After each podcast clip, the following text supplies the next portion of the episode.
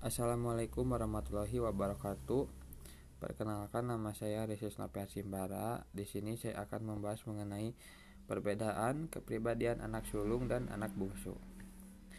Anak sulung cenderung bertanggung jawab, memiliki sifat melindungi dan memperlihatkan orang lain dan juga dapat menjadi organisator yang baik.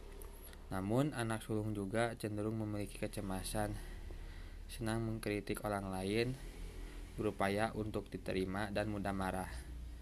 Sedangkan anak bungsu sering merasa minder, bergantung pada orang lain. Ambisinya pun terkadang tidak realistik dan memiliki gaya hidup yang manja. Anak bungsu juga lebih unggul dari kakak-kakaknya.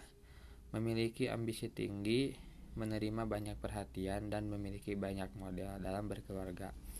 Sekian dari saya. Wassalamualaikum warahmatullahi wabarakatuh. Semua anak mempunyai kepribadiannya masing-masing.